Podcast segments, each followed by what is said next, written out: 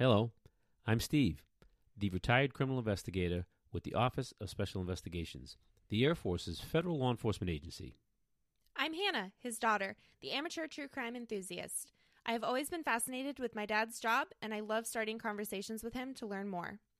Join us each week as we share these conversations with you and discuss a real criminal case that piques our interest.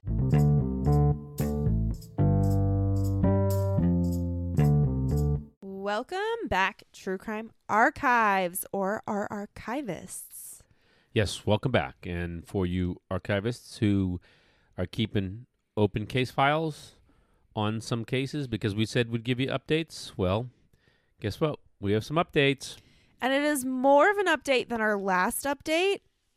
Uh, our last like update was kind of more of like a review. yes, yes. This is like actual updates, and I did tease a little bit of it on our Instagram story this Mhm. week. So that's gonna be the last thing we talk about, though, though, because that's the, mm, I think the most interesting one. So should I just jump right into yeah, it? what what how many we got? 3? Three that I have updates with. The first one is like somewhat of an update, but it's still going to be ongoing. But I still wanted to update you because I said oh, I would update everyone, and Mhm. it is still interesting, and we can talk about the ins and outs of what's going on. Okay, yeah. So the first one is involving the murder of Vanessa Marcotte. If you guys remember, what was do you, I, we should have written this in? Do you remember the name of that episode? I- It like Pembroke. Uh, y- uh, Look it up for me yeah, real quick. Well, it's the one um that's um in, in Massachusetts. Yes, It's another one in Massachusetts. But. I want to reference the name so everyone can scroll back. If this is your, by the way, let me just say this before I start too. If this is your first time listening, you can go back and listen to these three episodes that we are referencing, and listen to them before you listen to this, or you you know listen to this update Uh, first. but Either you one, You could start subscribe, follow. right. You can start anywhere in in Yes. in, in our our podcast. It's not designed. But if you get to something that we referenced before, just go back to it. It's not a big deal. right. This is the Princeton Jogger. The one. Princeton Jogger. That's what we named it. Yes. Angelo Colon-Ortiz. He's been charged with her murder. Mhm. Okay, he was arrested This back in is- 2017. This is the the guy. This is the genealogy, right? So the this is the The- they had remember a, the cop. yeah the driving? right. So they had a a profile. Mhm. They had a vehicle, a a license plate or a vehicle, profile. Hispanic male, and a cop just happened to be a state trooper just happened to see him drive by and say, "Hey, he fits the description," and wrote down the on his hand. yeah on his hand, wrote The down the license license plate. The next day they tracked him down, and they okay. As it turns out, he's Hispanic. I think there was one of four in the in the um maybe that fit the profile, Yes. and yeah. So then they w- went to his house to Yeah, collect so- the DNA. as a little more more of a reminder, a little backstory again. They show up. He's not there the first time they go to his house. His girlfriend's there, and they tell him, "Hey, he doesn't speak English. You know, bring a translator next time you come." Him and his girlfriend are from Puerto Rico, so they they don't really Mhm. speak English. She speaks a little bit of English to translate a little bit. Mm-hmm. They go back and they have that consent form to take the DNA. The, there's some translating back and forth with the girlfriend. However, the girlfriend says that the Spanish speaking officer they brought was speaking like a strange type of Spanish, so not a Spanish that they recognized. So there was a little bit of, you know, issue there. Mm-hmm. So now he was arrested back in 2017 and again the last like little review update we talked about he was still had still not gone to trial because he was appealing that DNA evidence. And he had actually had a first set of lawyers that he had fired. And so now he's working with a new set of lawyers and that kind of plays into why the trial was everything was being delayed. Mm-hmm. so he was back in court in August of this year, so just a few months ago, still appealing the DNA that was collected during that investigation. His defense team is seeking to suppress that evidence. So that's that's the word I was trying to think of. And they're actually going to cite previous case law. So they had a suspect. They had him as as a lead. Mm-hmm. They had him on the radar because he fit the profile and they the the vehicle and the license plate. So they knew who he was. The problem is the DNA connected him to Her body. the murder, her her body. Mhm. So and that convicts him. So he's trying to throw out the DNA collection, this the collection Yes. and the search, the the seizure, the you know the consent to collect, and then the search of the DNA. That's what he's trying to get thrown out. Yes, uh, there is still other evidence though. We have so after they got that DNA match, They then went and found surveillance footage of him.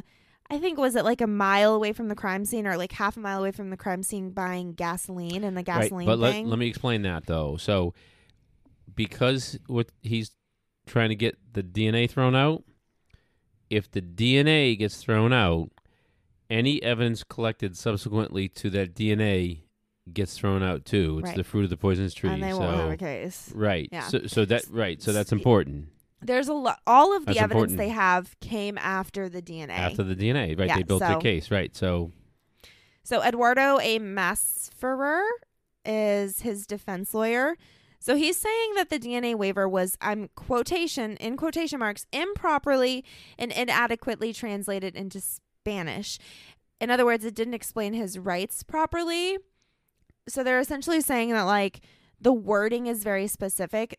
The they sh- it should have said and they should have voiced to him that it was voluntary, and that's what they didn't do. right. And so there's the crux of that they're, they're saying not translated but but the crux of the constitutional I- issue is he didn't understand his right to say no Right. There and there was another case in Worcester County that set precedents for documents like that to be properly translated and to ask for voluntary consent specifically. It didn't cite in the article I read it didn't say exactly which case law that we are referencing, but it, it sounded like the, the police had they had come down pretty hard on the police in that in that case because they were like you need to make sure that these forms are better worded and that you ask for voluntary consent. The argument is that he was not properly asked for that voluntarily consent. Even when his girlfriend was translating, she thought it was mandatory. Eduardo said the police should have also voiced that he had the right to deny signing the paper. That's the important thing that they didn't do. So, so all they verbiage. didn't right so they, it's very simple Though they're explaining it that's their argument in court but it's very simple he's arguing that he was not told that he had the right to refuse Right. And uh his girlfriend, Rachel Lozada Vega, she actually testified on his behalf on on those things that the well i hope so she testified that they both thought it was mandatory. They weren't understanding and they were testifying about this type of Spanish that they were speaking and how it was very difficult. Um, she also states, though, on the stand that the state trooper, Lieutenant Robert Parr, did not actually read the consent form out loud, even though it is reported that he did. So she's saying, no, they didn't even read the consent form out loud. this is all additional stuff this is how they're going to lay out their their defense right Mm-hmm. Now, let me throw this in just so our listeners understand. You can create precedents without even knowing that, right? Mm-hmm. By creating policy by the sheer fact of something that excuse me, the cops do routinely. Let's say the state police practice is to read it out loud and and they've done that a thousand times. They're going to have a hard time kind of tr- trying to explain that away. So do you see what I'm saying? Yeah. That's not the crux of again. It's still very very simple. He didn't understand his rights, his right to refuse. right. But if if the police, if the defense can go back and and say, look, this this is not standard. This is not what they do. It all lends to the argument of, of why he didn't have the consent, why he didn't have the right to, you know. Okay. Right. Court was supposed to be back in session on October 22nd, and the judge had anywhere between August and October 22nd to have a ruling. I saw that it said that the judge could make a decision earlier than October 22nd. However, I was not able to find anything recent. The lat like the most recent thing I was able to find on this was August. So I'm unsure if they did have court last month or not Mhm. and then I was even I even went to you know the Massachusetts, the police and the Worcester County DA's office, Mhm. and I couldn't even find anything on his case on through their website other than this recent au- August. Mhm. I don't think that they've gone back to court. So we are just waiting on what the judge has to say. But I'll tell you what, from the article that I read, it sounded kind of like, and it, uh, you know, it could have been biased. It sounded kind, it sounded kind of like the judge was leaning to throw out the DNA, like the way that the article was worded. Mhm. I was like, I don't know. It kind of sounds like they're gonna throw it out. Uh, all right. I mean, it, it. I. So what? I mean, they throw it out. They've got no no evidence at all. N- correct, because they. But what do they have? Let's look at that. What do they have? Let's say they throw it out, and along with it goes all the other evidence that came after it. What do they have? They have him as a suspect. Mm. That's what they have. They got that properly. They got a a they there was a profile. I, I forget how we had a profile. We, so we had a a, a witness. There was witness witnesses, yeah, testimony. yeah. Was it was there DNA? Like was there the phenotyping or something? They said a Hispanic male. I thought maybe. Yes. So yes. the DNA said Hispanic male, and then there was a vehicle, and then there was a, a trained law enforcement officer who who saw someone match that description. So they have him as a suspect, right? They just have to go back and get his DNA again. By like following him. Sure, or they could. they- I'm I'm certain they could go say, "Hey, would you be willing to consent to your DNA?" But he's probably gonna be like, "No." Yeah. but they could go back and they could follow him and, and wait till he wait till he discards DNA somewhere and and collect it. So I don't know other than you know extending grief for the family and that kind of thing and then expending more resources for the police department on somebody they know already did the killing. That's what they would have to do. So I don't necessarily know that it's a complete bust Yeah. a- And prosecutors going to be like, no, we need to go after this guy because what do they what do they know that you can't turn off in your head? He did it. They know he's the killer, The, the, the DNA match. right? They they know he's the killer. So Yeah. so th- it's not like they can be like, it's not worth it. We're not going to go pursue the guy again. No, they'll have to go. They'll, they'll okay, go get go get his DNA. Go, you know, Yeah. or they'll they'll do some more background information. I guess they could put together a case other ways and build probable cause and. But they wouldn't be able to like bring up that warrant. surveillance footage, would they? What's vi- surveillance? From the gas station because Yeah, that I came think after that's the what's ori- called the- first. uh, fruit of the poisonous tree. If something was so okay, so hold on. so on. like, and if they That I did don't- pursue charges without Mhm. DNA, they wouldn't be able to use that. if if the ruling is they illegally obtained his DNA, hmm then no, they wouldn't be able to use it. This is a good point. Maybe I'm I'm not now my my knowledge is falling short because I'm not a lawyer, but if it's illegally obtained, then yeah, none of that will will matter. But so if a judge just throws it out, does that mean it's illegally obtained, or does he have to yeah, probably like to suppress it? Yeah, pr- pr- probably. Yes, if you're suppressing it, it's because it's illegally obtained. Yeah, Oh, okay. probably. So, okay, so this is what we're watching then. This is where we're at, right? We're waiting for him to go to court. So this Yes. is his appeal, right? Or his appeal? Yeah, or- so he still hasn't gone to trial. This is the appeal to suppress the evidence. Oh, this is a, a Yeah, he evidentiary hasn't- hearing. Uh, yeah. okay. Yeah, he hasn't even been to trial yet because of this. There's been no judgment.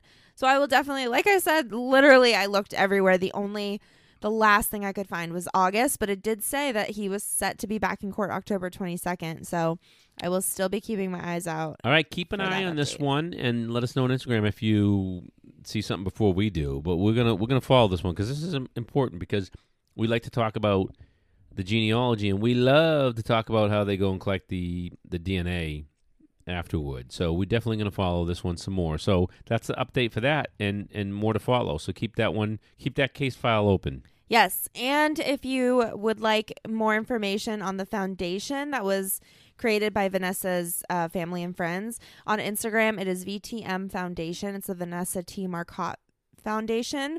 They do a lot of uh, women empowerment, self defense. They do like all the 5Ks. There's it, it- it's a really cool charity foundation. They have a ton of stuff that they do for women and just to support others. I would encourage you guys to go give them a follow and check out what they're doing. You can make donations. You can just give them support on social media. So definitely go do that. VTM Foundation. I'll link it in the Instagram post. They're too, pretty again. active. They're running like Yeah. every single race out there in Massachusetts every 5K. Yeah, they have like uh like this one is Empower Women workout on November 20th. So they like especially if you're in the area, they do like self-defense classes together, workouts together, the 5Ks, all of that stuff. So it's pretty awesome. Oh, they did the New York City Marathon too. Yeah, I will link that too in the the Facebook. Not the Facebook, sorry, the Instagram. we don't have Facebook. Our next update now, we're going to be talking about Angie Dodge that was a pretty big case. Oh yeah, yeah, yeah. And some other podcasts have actually done this uh, case as well. Yes, I've seen it recently, which, uh, and I had seen the update, so I was like, oh my gosh, I need to go read that update. So if you don't remember, Dad is pulling up the exact title and when this episode was. We'll tell you that in a second. You can go back and listen to this one. This case was a really, really good one. This involved wrongfully convicted man who was exonerated last year, and the actual real killer was caught. So, genetic genealogy in this case did two things. Something that I'm very passionate about. We talked talked briefly in that episode about it. It was actually Christopher Tapp. He was wrongfully convicted for the murder of Angie Dodge back in 1997, served a little over 20 years, and was finally released uh, in 2019, but he was exonerated just last year in 2020, almost a year exactly from when he was released. And because of genetic genealogy, that happened. But also, the real killer of Angie Dodge, Brian Dripps, was apprehended finally again after uh, over 20 years. Did you get it? Yes, if you go April 5th, it's called, we called it Determined. A mother's tenacity led to the real killer of her daughter. So back in April. Such a good story. Also, the you know Christopher Tapp, he was wrongfully convicted.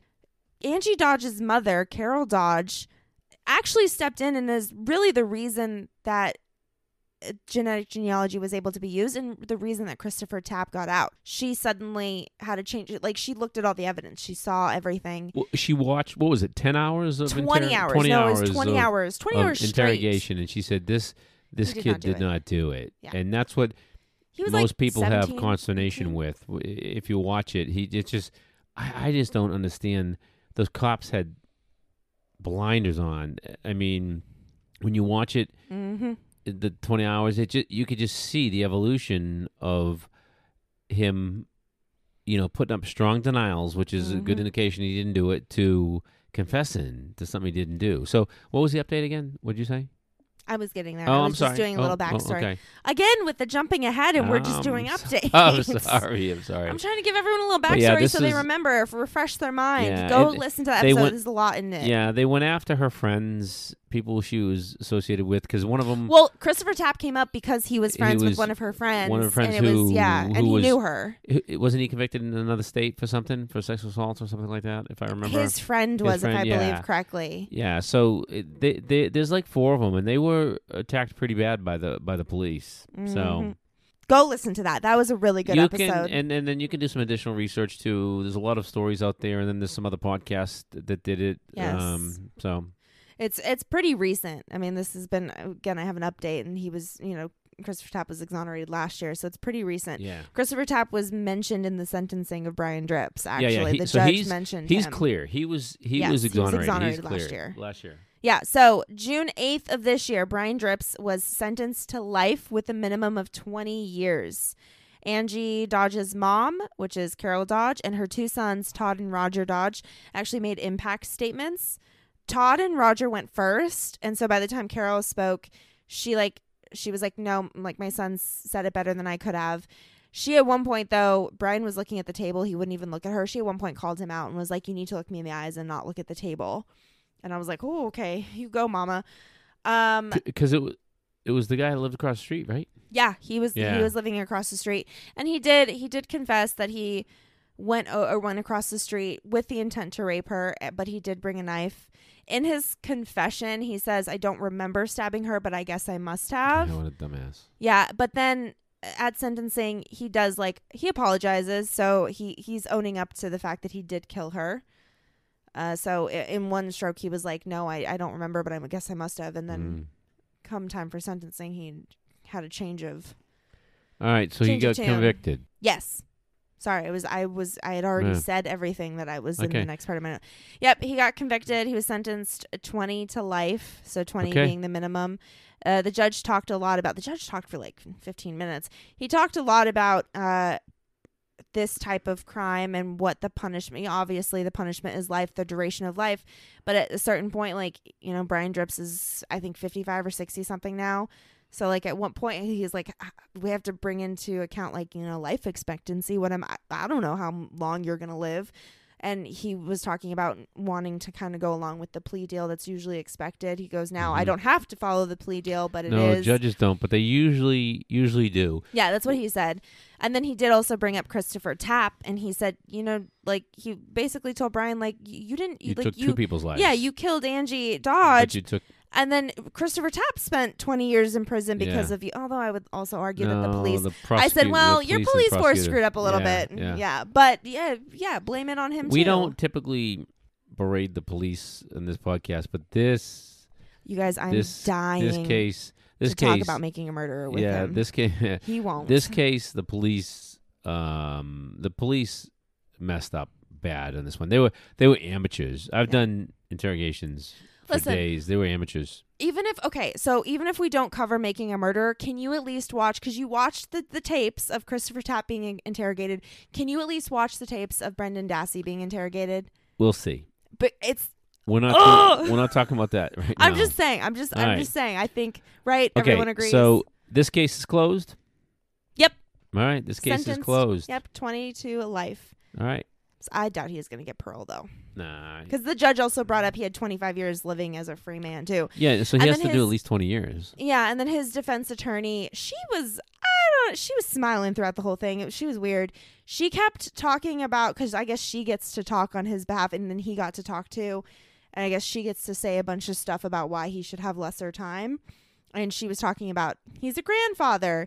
He's a father. He yeah, he killed this girl one time, but he never did anything bad for the rest of the 25 Can years. you imagine that? Like, what does that sound like? Oh, he killed one time, but he he'll never do it again. I could not imagine being the family. When and he did, she was like, he killed one time, but he never did it again. I was like, girl, read the room. You do not like. I understand you have to be a defense attorney. You have to say these things, but sometimes it drives me crazy the things they say. Okay, so that is the update for Brian Dripps. We will not have any more updates unless something crazy happens while he's in prison. But he's been convicted and sentenced to life, basically. This next one is wild. Okay, this is the last update we have for you guys. This is the one that I teased on the Instagram story the other day when I saw it. I you had already gone to bed and I wanted to call you immediately and tell you about it because it was just, just Yeah. crazy to me. All right, so we talked about Colin Pitchfork. Remember, we had been as we started talking about genetic genealogy and the use of DNA, we always we kept asking, what year was it again that DNA was first used? Like that was always the question, and I finally said, screw this, I'm gonna go, I'm gonna just Google it. It was actually Colin Pitchfork. Uh, he was convicted, sentenced in 1988, so I guess technically the trial was concluded in 1988. It was the first case ever to be solved using DNA, and it took place in England. Now, when we covered this case, at the end of it, I had somewhat of a like current update because he was set to be released. Mm-hmm. So he had originally his original sentence in 1988 was a minimum of 30 years, so 30 to life with a minimum of 30. But in 2009 it was reduced to 28, so the minimum being 28 because of good behavior. We we called it. It was titled the first. Hmm, good title. Yeah, the first. That'll be easy to find on the feed. And it was just back in like June I think we did it, right? yeah. So when we covered it, he was he had already gone in in front of the parole board, and they had said, "Yeah, we're gonna release you." Um, at that point, when we covered it, he had been he had served 33 years. So the minimum was 28 years. So he had come up for parole like a few years ago, and he went in, front of the board every year, and they denied him every year. This year.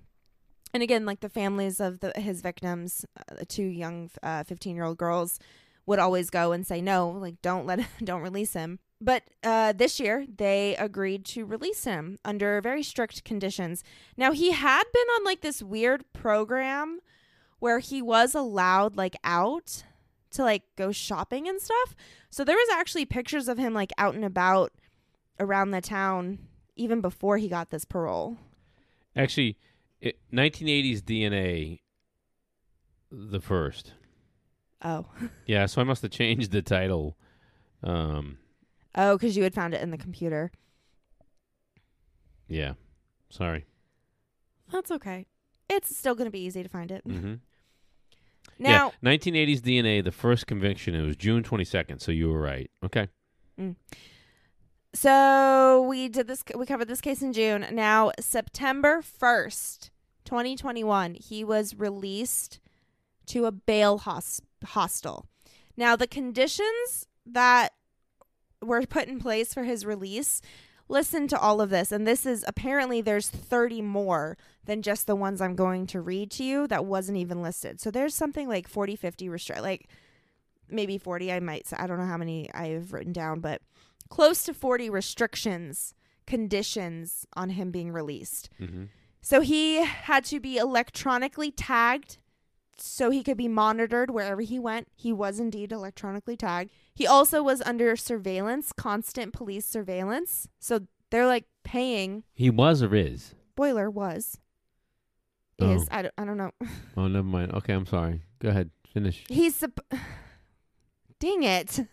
Am I going to ruin it? I guess Oh. using. I can't. No, no. Go. Continue on. continue on. I don't. Okay, spoiler, guys. okay, so so he was. Okay, start over again. He he was tagged.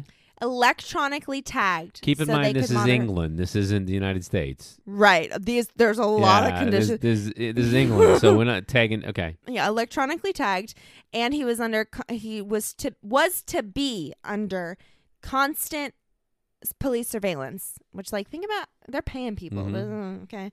He needed to take regular polygraph tests. I couldn't find how regular. I don't know if that was weekly or monthly. However, based on the evidence I'm going to say talk about in a second, I feel like it was probably weekly. He was to let law enforcement know any vehicles he would be driving and who he talks to. He had to inform them of everyone he talked to. Okay. Um, he was not allowed to come in contact with children, obviously. Hope that would be a given. He would also have a curfew, limits on technology, and limits on where he could, would where he could go. He's actually banned from Leicestershire, which is where the murders Mhm. took place, Mm-hmm. um, unless he had special police permission. But he was completely banned from that. Mhm. Now, those are just what was listed. There's like 30 more conditions. Okay. And I immediately was like, When is this again? this when did he get out? he was released September 1st. September first. Okay. Yeah. And immediately in my head, I'm like, okay, if you need this much attention, this much limitation, this these many conditions, just keep him in jail, right? Like you electronically tagged him and are surveilling Right, right, him. right, right, right, right. So Just put him, leave him in what jail. what was it? Was this a COVID thing or something? no, this was just conditions based off of he's a murderer of two 15 year old girls. Yeah, but why they letting him out? How many That's- years that's- did they let him out? How many years he early? served 33. He did serve thirty. Yeah, he served 33. The minimum, they reduced the minimum to 28, but when Mhm. 28 came up, he was denied those first few years. It wasn't until this year that he was approved. and and they said, "We'll let you get." Oh, yeah, that's you, yeah, you're right. this many You're conditions. right. Why? If they feel like they need all those conditions, now the other thing that I don't know is is that a standard over in England? I no, I don't. It didn't sound like it. It didn't sound like it because Right. then, as I was typing that on my notes, I said, Mhm. "Why?" Like that makes no sense. I was reading Dawn Ashworth, who is one of his victims. Her uncle actually said the same thing in the Daily Mail. Dot, uh, it's dailymail.co.uk article that I read. He said, "He's like." Isn't it silly? Like, just keep him in jail if you need Mhm. all of that Yeah. stuff. yeah. Now, keep in mind, his release was super controversial. There was a lot of people who had problems, obviously, with him being Yeah. released. There was even a lot of people with the fact. Remember, I said earlier he was on some kind of like special thing because apparently Mhm. he's like a model inmate and he was had such good behavior. So Mhm. people have had issues with this all the time. Also, what I thought was interesting, the neighbors that lived in and around the hostel, the bail Mhm. hostel that he was released to, they had no idea he was there. Yeah. They were not told. Uh, They came out and said to all the media, they said, We had no idea he was living there. No one informed us. No one told us. Well, last week, he was returned to prison. What did he do? there was, and it's crazy because there was concerns. His parole uh, or the probation officer, whoever it is, hmm w- had concerns because he was approaching young girls and their families on his daily walks. That right there is enough. he was there getting is too enough. close to them. Yeah, Yep. that right there is enough. Uh, that's enough. Yep. He was getting too close to them and approaching them. And they said it was like he was trying to befriend them and be friendly with them.